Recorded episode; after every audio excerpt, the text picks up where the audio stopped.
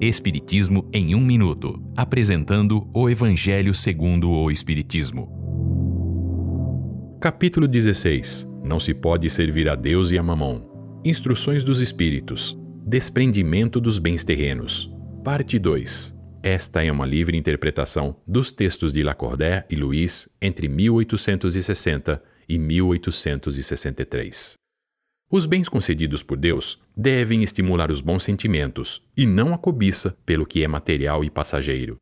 A caridade é a virtude ativa que ensina o rico a doar sem humilhar aquele que recebe a doação. O verdadeiro valor da fortuna está em saber utilizá-la para ajudar o próximo e não apenas a si mesmo. Deus a concede para quem é capaz de administrá-la em proveito de todos. Aquele que a possui recebeu um empréstimo e não uma doação. Deve, portanto, administrá-la com sabedoria, sem desperdiçá-la.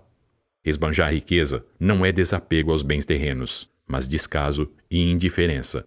É importante lembrar que o homem apenas usufrui da fortuna que Deus lhe concede durante a vida na Terra. Essa fortuna pode ser transferida aos seus descendentes. Porém, esse direito está sempre subordinado à vontade de Deus, que pode impedir que os descendentes a usufruam. É por este motivo que vemos fortunas que antes eram sólidas desmoronarem. Portanto, o homem tem o direito de transmitir o empréstimo que recebeu de Deus, mas Deus pode retirá-lo sempre que julgar necessário. Esta é uma livre interpretação. Livro consultado: O Evangelho segundo o Espiritismo, de Allan Kardec, edição três, em francês. Visite nosso site w w w ponto vida espiritismo ponto com ponto b r.